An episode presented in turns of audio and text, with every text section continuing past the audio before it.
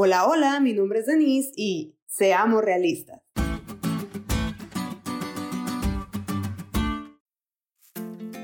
Debí iniciar este podcast diciendo, hola, soy Denise y soy mexicana. Conscientemente me ha tocado disfrutar alrededor de seis mundiales y en todos he creído que mi selección puede ganar porque lo deseo y porque me encantaría que así fuera. Pero conforme se desarrolla el torneo, me va llegando el golpe de realidad. Durante el proceso de selección, mi selección no dio los mejores resultados y casi siempre pasan de milagro. No dudo que en el futuro lo hagan, pero vamos, las veces que he creído en ellos, los números simplemente no alcanzan.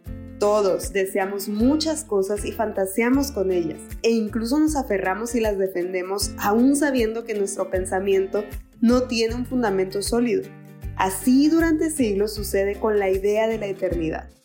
Hemos visto pensamientos alejados de la verdad bíblica, ideas sin lógica y sin sustento, agradables para pensar, pero amargos para la realidad.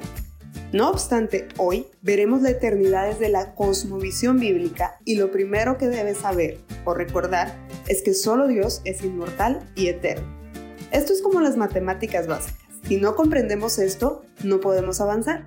Apocalipsis 22.8 dice de Dios, yo soy el alfa y la omega, el primero y el último, el principio y el fin. Y de nosotros, el Salmo 93 dice, haces que el hombre vuelva a ser polvo y dices, volved hijos de los hombres. Pero de nosotros en Dios, 1 de Corintios 15.22 dice, porque así como en Adán todos mueren, también en Cristo todos serán vivificados. Si uno más uno es dos, entonces yo inmortal, sometido a un Dios eterno, tengo vida eterna. Como dice primera de Juan 5, 11 y 12. Y este es el testimonio, que Dios nos ha dado vida eterna y esta vida está en su Hijo.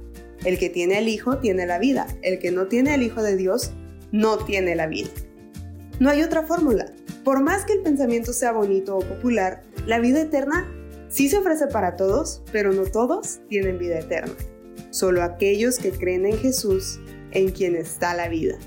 Y esa recompensa la recibiremos todos los creyentes, sí, todos los creyentes a la final trompeta.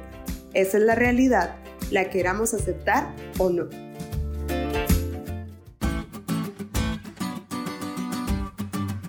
¿Te diste cuenta lo cool que estuvo la lección?